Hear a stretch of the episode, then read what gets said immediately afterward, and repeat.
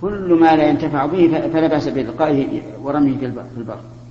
إذا كان لا ينتفع به وإن كان ينتفع به فقد أمر النبي صلى الله عليه وعلى آله وسلم أن يسلخوا جلد الشاة الميتة ويدبغوه ويتبعوه ثلاثة؟ نعم. هل الأضحية يا شيخ حفظكم الله تجب على كل مسلم بالغ يعني. لا سنة مؤكدة. سنة مؤكدة. ولكن أهل البيت يكفيهم واحد. لكن إذا كنت عنده في البيت يضحي عنك وعن زوجتك. أما إذا خرجت أنا أضحي عنه عن نفسك وعن زوجك جميل. لكن هو واجب يا شيخ إني أضحي لا قلت لك سنة مؤكدة. وإياك. باب النحر في منحر النبي صلى الله عليه وسلم بمنى. حدثنا إسحاق بن إبراهيم أنه سمع خالد بن الحارث قال حدثنا عبيد الله بن عمر عن نافع أن عبد الله رضي الله عنه كان ينحر في المنحر.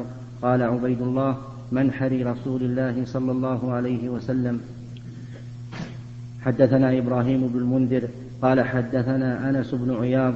قال حدثنا موسى بن عقبة عن نافع أن ابن عمر رضي الله عنهما كان يبعث بهديه من جمع من آخر الليل حتى يدخل به منحر النبي صلى الله عليه وسلم مع حجاج فيهم الحر والمملوك. لا شك أنه إذا أمكن النحر في منحر النبي صلى الله عليه وعلى آله وسلم فهو أفضل. لكنه إذا كان في في المكان هذا ضرر. فينحر في المكان الذي الذي ليس فيه ضرر. كما هو مأمور به الآن. النبي صلى الله عليه وعلى آله وسلم أنه قال نحرتها هنا ويشير إلى مكان ومنا كلها منحر وهل يجوز أن ينحر في مكة؟ قال الإمام أحمد رحمه الله مكة ومنى واحد. يعني أنه يجوز أن ينحر في مكة. وفي السنن أن النبي صلى الله عليه وسلم قال حجاج مكة طريق ومنحر. وعلى هذا فلك أن تنحر في مكة. وهل الأفضل في مكة أو في منى؟ عندنا ثلاث مراتب المرتبة الأولى منحر النبي صلى الله عليه وعلى آله وسلم. الثاني منى لقوله صلى الله عليه وسلم ومنى كلها منحر الثالث مكة. فأيهما أيها أفضل؟ نقول الأفضل ما ما كان أنفع وأقرب للمقصود. ومعلوم أن مكان نحر النبي صلى الله عليه وسلم اليوم لا يمكن النحر به. لكن منى في المكان المعد للنحر يمكن. إلا أنه إذا كان نحرك في منى أو ذبحك يتضمن التعب والمشقة وعدم وعدم التصرف في اللحم كما ينبغي. وفي مكة أهون وتجد فقراء تعطيهم كما تريد. فهنا نقول الفضل المتعلق بذات العبادة أفضل من الفضل المتعلق بمكانه. ولهذا كان كثير من الناس الآن الذين لهم معارف في مكة يوكلونهم بأن يذبحوا هديهم ويقول اذبحوا الهدي عنا وادخروا لنا ما نأكل من هذا الهدي. فيفعلون فيحصل بهذا راحة للجميع ويطمئن الإنسان إلى الانتفاع باللحم. كله. نعم. وين في مكة خالد؟ نعم تمام. الأولى أن لا أن لا يخرج عن الحرم الأولى أن لا يخرج عن الحرم لأن العلماء يقولون إن هدي التمتع يجب أن يكون في الحرم ولهذا انتبهوا لمسألة فعلها بعض الناس وذهبت عليهم هدرا ذبحوا في عرفة.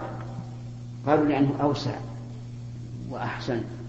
ذبحوا بعرفة وجاءوا وجاءوا باللحم هؤلاء لا يصح هدي الهدي حلال يؤكل لكن لا يصح لأنه في غير في غير المكان. وإلا لجاز أن يوصل الإنسان أهله في أقصى الدنيا ويقول اذبحوا هدي عندي. وهذه نقطة يجب التنبه لها.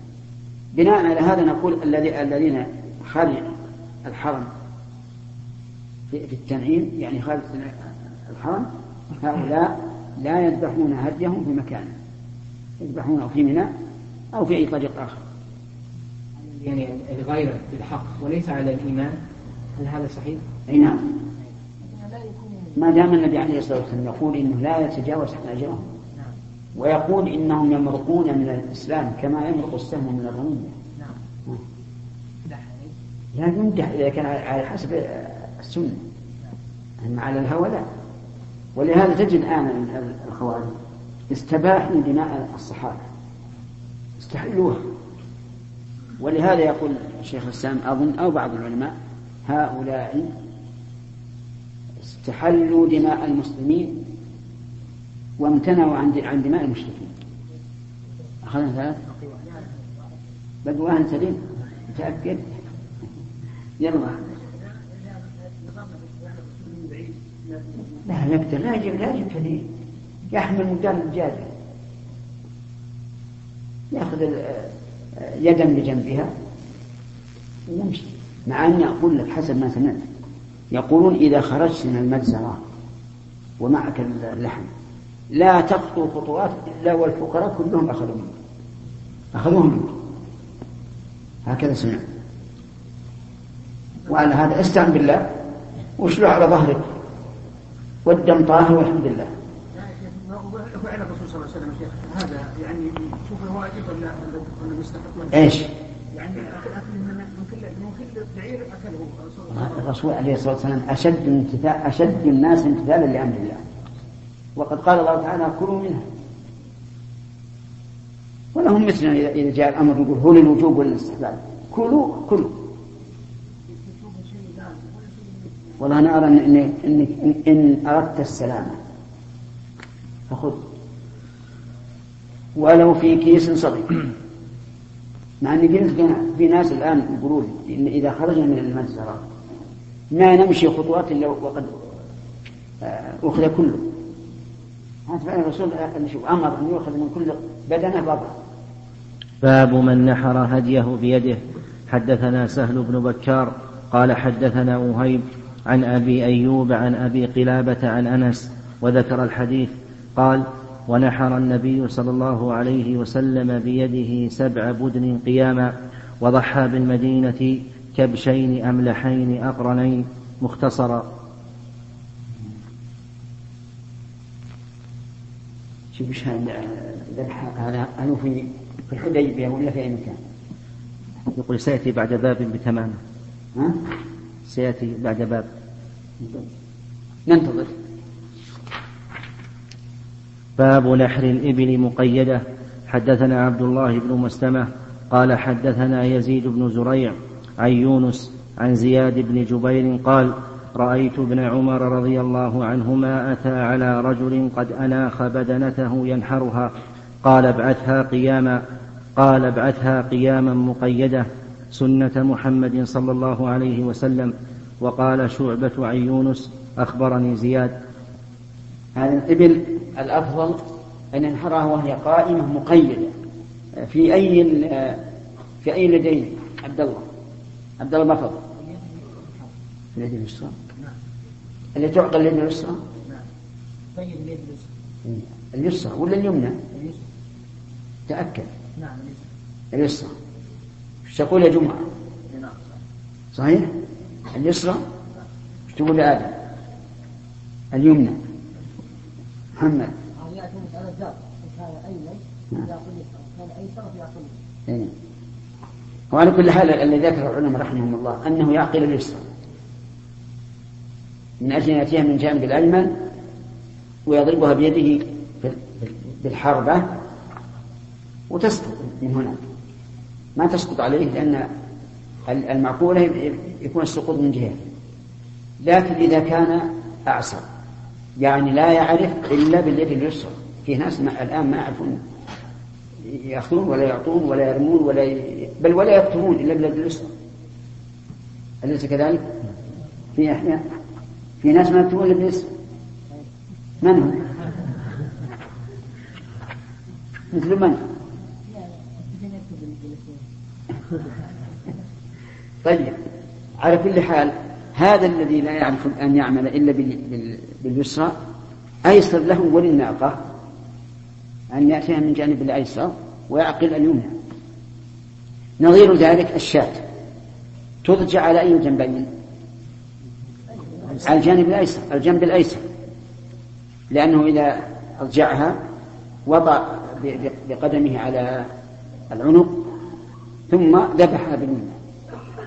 طيب وإذا كان أعصر بالعكس يضجعه على الجانب الأيمن.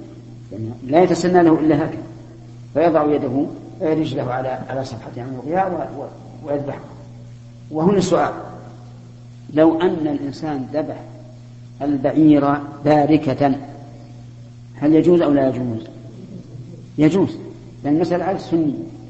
ثم هي على السنية إذا كان الإنسان يعرف كيف ينحرها قائما لأن يعني بعض الناس لا يعرفون أن ينحروها قائما أبدا. ولا يستطيعون إلا وهي باركة. هؤلاء نقول بلكوها. طيب هذه واحدة. ثانيا إذا ذبحنا الشاة هل الأفضل أن نجعل قوائمها تتحرك وتضطرب أو نمسك بالقوائم الأول. خلاف ما يظنه بعض الناس الآن. نقول دعها اجعل قدمك على صفحة العنق ودعها لأن إذا قامت تضطرب بقوائمها فهو أريح لها من جهة. وأسرع لتفرغ الدم منها من جهة أخرى. فدعها وأما ما يفعله بعض الناس الآن حسب ما نسمع وقد رأينا تجد يقوم الرجل النشيط يمسك يدها ورجليها ويبرك عليها بروكا. فهذا غلط. هذا غلط.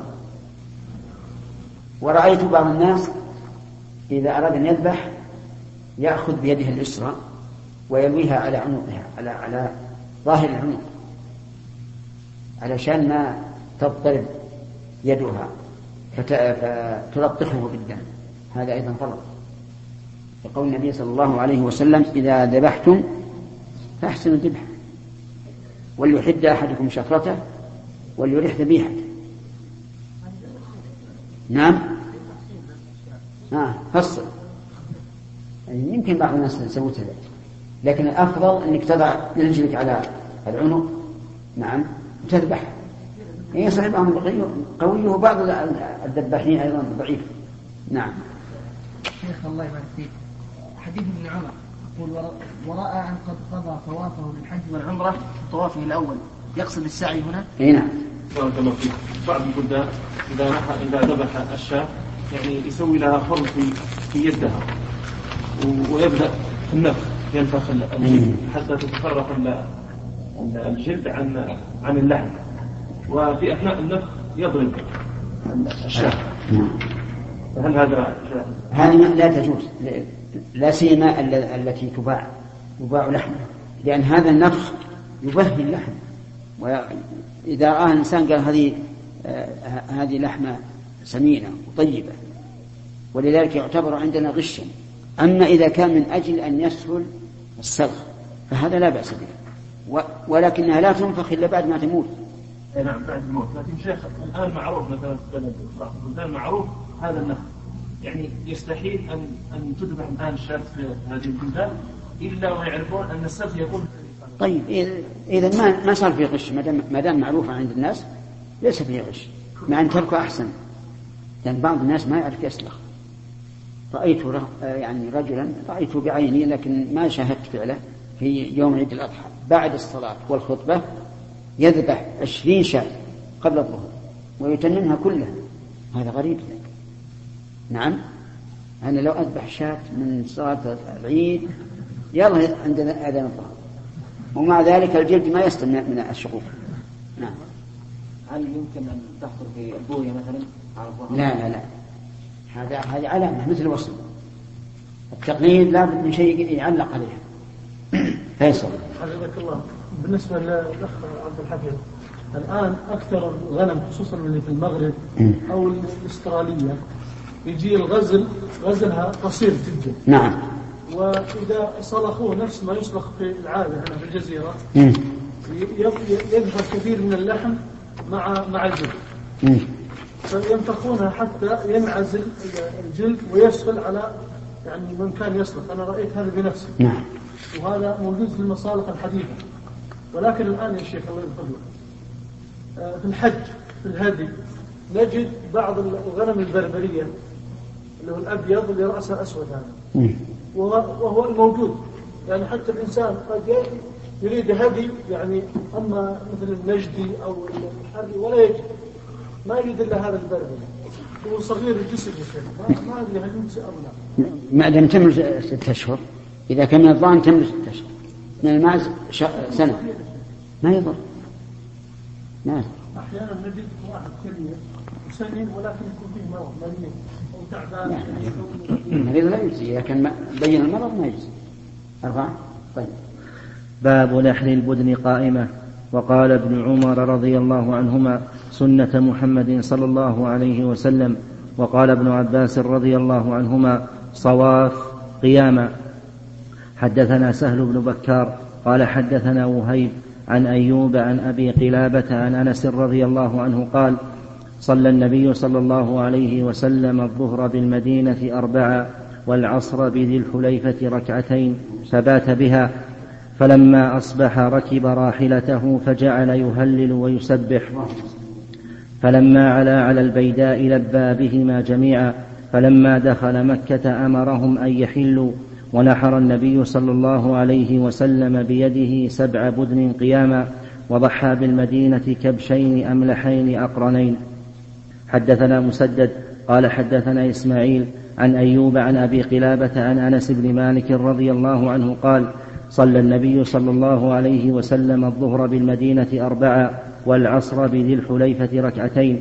وعن أيوب عن رجل عن أنس رضي الله عنه ثم بات حتى أصبح فصلى الصبح ثم ركب راحلته حتى إذا استوت به البيداء أهل بعمرة وحجة. هذا الباب اللي يشير ابن حجر. سبع بنات. بدنات أحال أحال. ها؟ أحال. حل وين؟ لما سبق؟ يقول سيأتي في الباب الذي بعده. بعد باب؟ لا ذكر الباب اللي بعده. طيب. يعني ذكر أنها نحر مئة. وعلى كل حال إذا إن كان هذا اللفظ محفوظا فابن عباس ما ذكر إلا مرة. أنس أنس ليس ابن عباس. ما ذكر إلا مرة. باب لا يعطى الجزار من الهدي شيئا.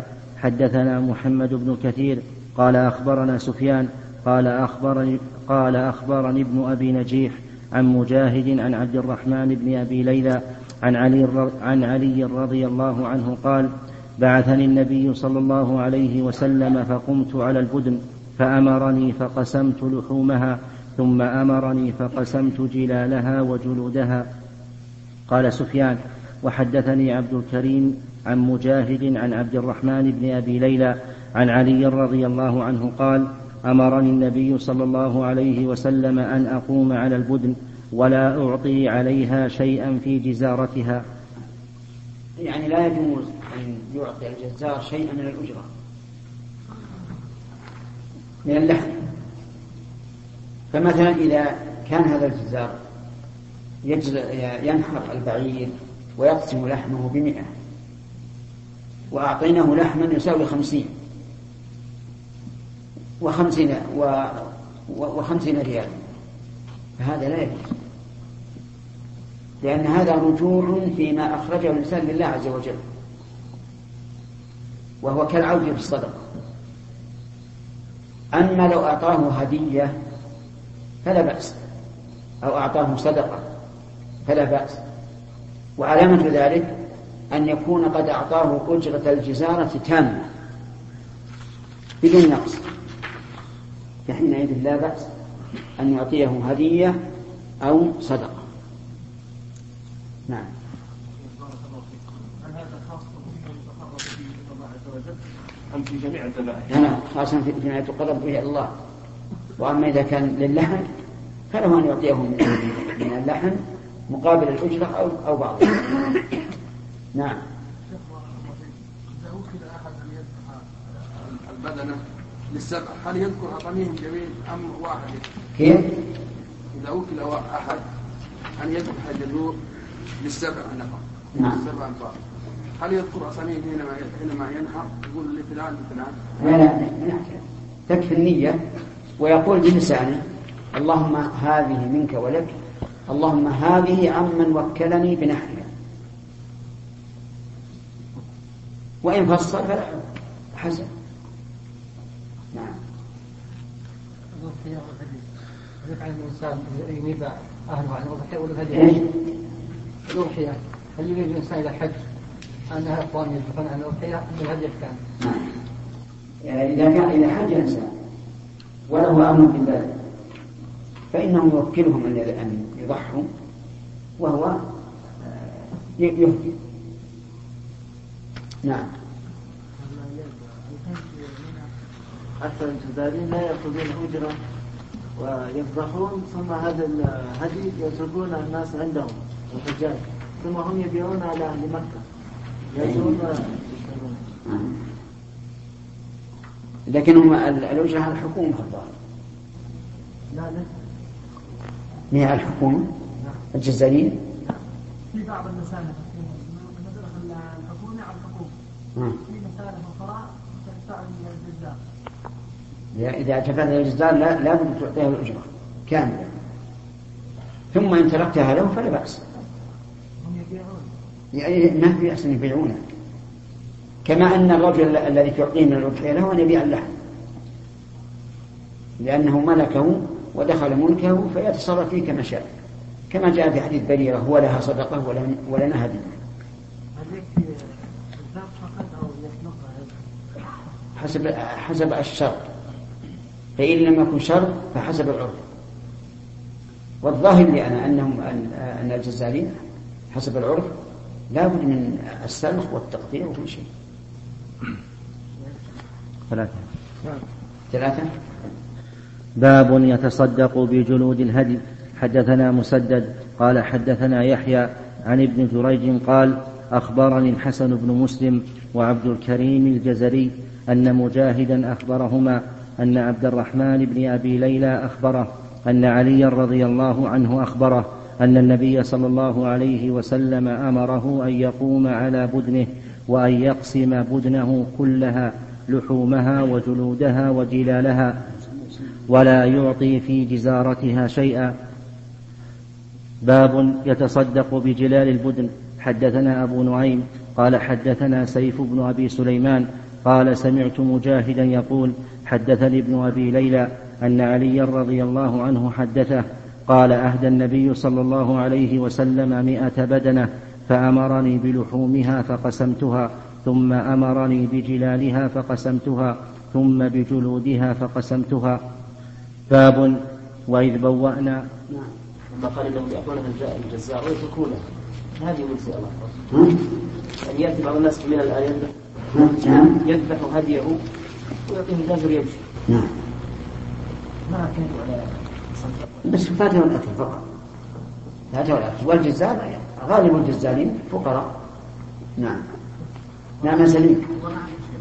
الجزارين شيخ أكثر الجزارين ما احكم عليهم كلهم لكن الغالب منهم انهم أن يقول لنا قسمها هو منه راح راح صاحب الهدي بتاعه يبيع يبيع هذه على الناس. ما في لل- لمن أراد آه، الأضحية ثم خرج نعم. هل نقول الأفضل أن يكون قارنا حتى لا يأخذ لا لا. الأفضل أن يكون متمتعا وتقسيمه بعد العمرة لا يضر لأنه نسك. بعض نعم. ياخذ اجره السلف ثم ياخذ معها جلد الشاة ولو قلت اعطينا الجلد ما رضى ثم هو يبيع هذه يخشى أن يكون عده من الأجرة. يخشى أن يكون عده من الأجرة هذه مشكلة. لكن هل يأخذه ب- بناء على أنه من الأجرة؟ ولا هكذا؟ كانوا بناء عنه من الأجرة فهو من الأجرة نعم. عبد الرحمن. موضوع الجزارين شيخ فيه إشكال. وهو؟ الإشكال أنهم يأخذون الأجرة معروف هذا لهم لمن آه، أخذ أنهم يقسمون. أما من ترك اللحم ما سألوا عن الإجابة شيخ أنا كنت عندي هدي ذبحه واحد و لما خرجت أخذ يبيعه قلت ما تبيعه أريد أن أقسمه قال خلاص تعطي الأجرة أصلنا إنه كل من إلا من يقسم اللحم يوفي بالأجرة أي صح صح. نحن. وتكون بدل الأجرة. يكون بدل الأجرة الناس يهربون من الأجرة يتركون لهم اللحم إيش؟ الناس يخافون من دفع الأجرة يتركون لهم اللحم خوفا من سؤال الأجرة ما يجوز لا إيه هكذا. إلا إذا سألته أن أتصدق وأعطي وزن كما أنا أريد يقول هات الأجرة إذا. إذا هذا ما يجوز. هذا حرام. أعطها الأجرة وإن يسر الله أخذته فهذا المطلوب وإن ما أخذته ف- فبذمته. يكون غاصبا.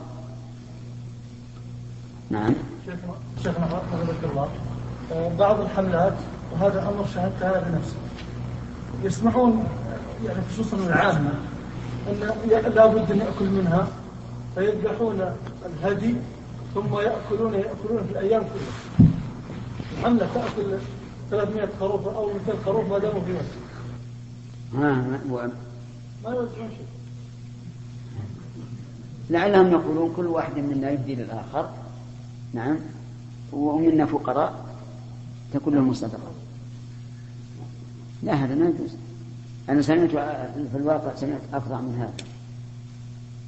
هناك قول مشهور للشافعي رحمه الله أنه يجوز ذبح هدي التمتع من حين الإحرام بالعمرة أو التحلل منها قياسا على الصيام لأن الصيام المتمتع إذا لم يجد الهدي يجوز من حين أن يحرم بالعمرة. وقد أفتى به بعض العلماء قبل سنوات قبل أن تأتي المسالخ الحديثة هذه وجاء الناس يسألون قالوا إحنا ذبحنا من قبل بناء على فتوى فلان أو فلان. فأفتيناهم بأنه لا حرج. ما داموا مستندين إلى فتوى عالم وهم فرضهم أن يسألوا أهل العلم. فلا حرج. انتهى الوقت يا سليم. انت تنهانا نشوف.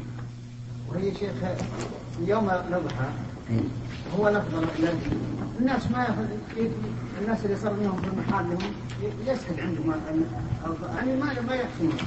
لكن اللي يتصدق في هذا في يوم هذا تسأل هو ما ويريد يريد هذه؟ نعم.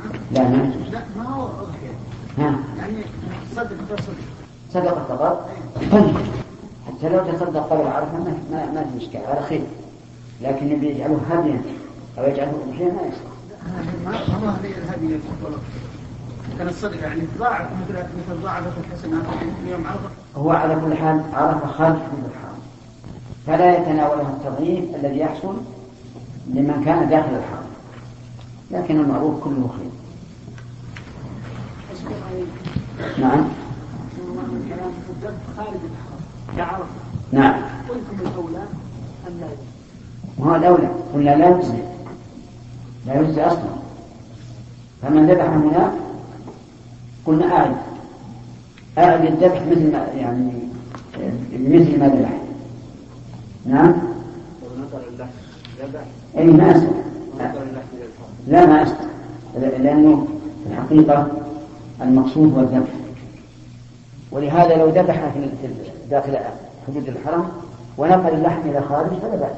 قال الإمام البخاري رحمه الله تعالى في صحيحه في كتاب الحج باب وإذ بوأنا لإبراهيم مكان البيت ألا تشرك بي شيئا. وجدتها شيخ؟ نعم. باب وإذ بوأنا لإبراهيم مكان البيت ألا تشرك بي شيئا. وطهر بيتي للطائفين والقائمين والركع السجود. وأذن في الناس بالحج يأتوك رجالا وعلى كل ضامر يأتين من كل فج عميق ليشهدوا منافع لهم. ويذكروا اسم الله في أيام معلومات على ما رزقهم من بهيمة الأنعام. فكلوا منها وأطعموا البائس الفقير. ثم ليقضوا تفتهم وليوفوا نذورهم وليطوفوا بالبيت العتيق. ذلك ومن يعظم حرمات الله فهو خير له عند ربه. بسم الله الرحمن الرحيم. قال البخاري رحمه الله تعالى فيما ساقه من كلام الله تبارك وتعالى. باب وإذ بوأنا لإبراهيم. يعني هذا باب لهذه الآيات. فهو خبر مبتدأ محذوف. ولا يضاف إلى ما بعده لأنه مستقل. وإذ بوأنا لإبراهيم أي يذكر يا محمد إذ بوأنا لإبراهيم مكان البيت. أي هيأناه له. وبيناه له. والمراد بالبيت الكعبة. أن لا تشرك بي شيئا. يعني أن هذا التبويء مبني على التوحيد. ألا تشرك بي شيئا. وليس لإقامة أحجار تعبد من دون الله. ولكن للتوحيد. وقول أن لا تشرك بي شيئا نكرة في سياق النفي أو في سياق النهي. النهي بدليل أنها جزمت. أن لا تشرك جزم الفعل فيدل على أن لا ناهية وليست نافية. ألا ألا تشرك به شيئا لا ملكا مقربا ولا نبيا مرسلا ولا شجرا ولا حجرا ولا شمسا ولا قمرا ولا شيء. فإن كان فأما في العبادة فلا يستثنى من هذا الشيء لا يجوز للإنسان أن يعبد أحدا بأي عبادة كان تطوعا كانت أو واجبة. وأما فيما يتعلق بالربوبية فلا بأس أن ينسب أحد آه، أن ينسب الشيء إلى مخلوق إذا صح أنه قائم به مثل إضافة الأشياء إلى أسبابها. بشرط أن يؤمن أن يعتقد الإنسان أن هذا السبب من عند الله عز وجل وليس مستقلا بالتأثير في المسبب. ولهذا يجوز للإنسان أن يقول ما شاء الله ثم شئت ويجوز للإنسان أن ينسب الشيء إلى سببه المعلوم حسا أو شرعا. فمثلا ينسب الشفاء إلى العسل لأنه معلوم شرعا وحسا. ينسب الشفاء إلى دواء لم يذكر في القرآن لكنه مؤثر يصح. لكن بشرط أن يكون عند الإنسان عقيدة بأن هذه الأسباب إيش؟ لا تؤثر بذاتها ولكن بما أودع الله فيها من القوى. ويدخل في قولها لا تشرك به شيئا النهي عن تمثيل المخلوق بالخالق في الأفعال أو في الأوصاف. ولهذا قال الله تعالى فلا تضربوا لله الأمثال. فلا يحل لأحد أن يعتقد أن الله تبارك وتعالى مماثل لأحد من المخلوقين ولا أن أحدا مماثل له. وطهر بيتي أضافه الله إليه تشريفا وتكريما كما أضاف الناقة إليه كذلك تشريفا وتكريما مثل قوله ناقة الله. وليس المراد أنه بيت يسكنه حاشا وكلا. فإن الله تعالى لا يحيط به شيء مخلوق شيء من مخلوقاته وهو في السماء على العرش. كذلك الناقة ليس المعنى أنها ناقة الله التي يركبها كلا وحاشا. ولكن هذه الإضافة من باب التشريف. طيب. ثالثا إلى آخره. إضافة هذا البيت إلى الله يوجب أن يتعلق به المسلم وأن يعظمه. لأن الله عظمه بإضافته إليه. وقد قال الله تعالى عن إبراهيم فاجعل أفئدة من الناس تهوي إليهم. للطائفين والقائمين والركع السجود. بدأ بالطائفين لأن الطواف أخص عبادة تتعلق بهذا البيت. لا يطاف بغيره. لا يطاف إلا بهذا البيت فقدمها لأنها أخص عبادة تتعلق به. ويذكر أن بعض الخلفاء نذر أن يتعبد لله عبادة لا يشاركه فيها أحد. فسأل كثيرا من العلماء وقال, وقال لا يمكن. إن صليت فلعل غيرك يصلي إن صمت فلعل غيرك يصوم. إن تصدقت فلعل غيرك يتصدق. ففتح الله على بعضهم وقال له يخلى لك المطاف. يعني امنع الناس من الطواف وطوف وحدك. حينئذ يشارك أحد يحيى لا يشرك أحد. لأن الطواف خاص بالبيت.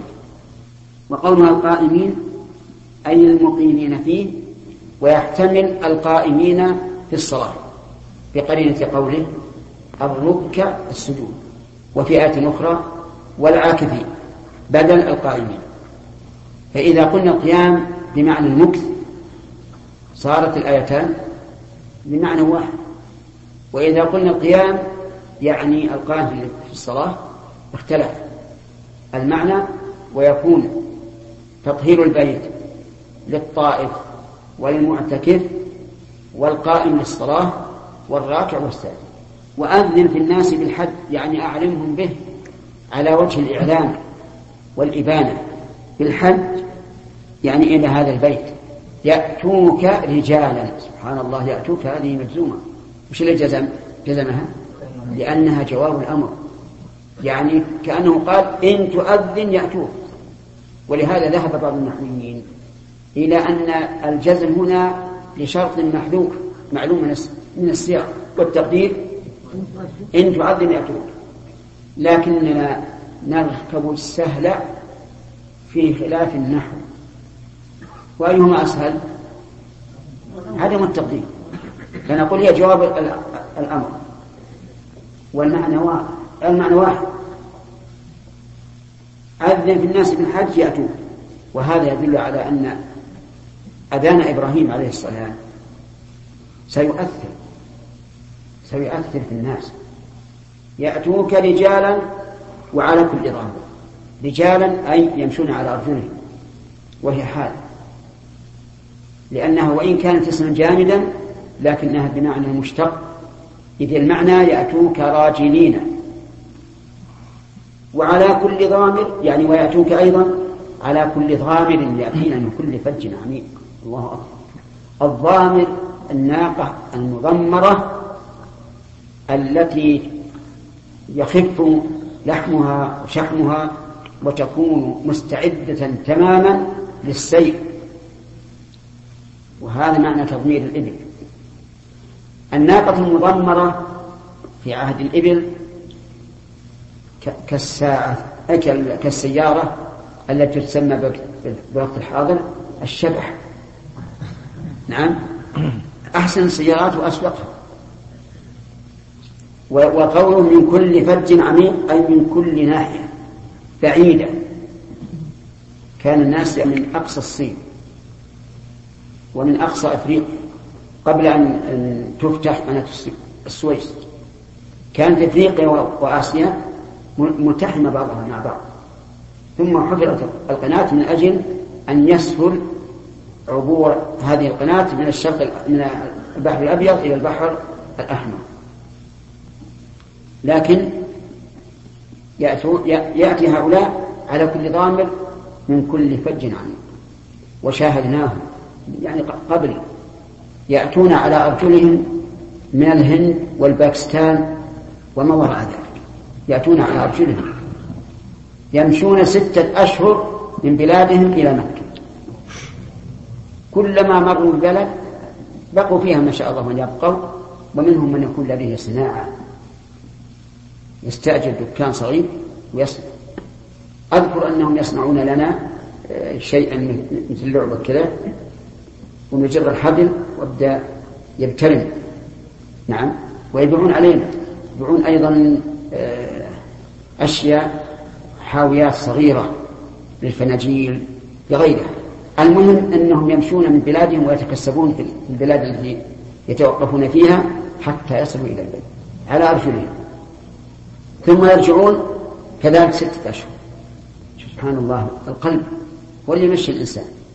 بعيد على كسلان أو ذي ملالة فأما على المشتاق فهو قريب.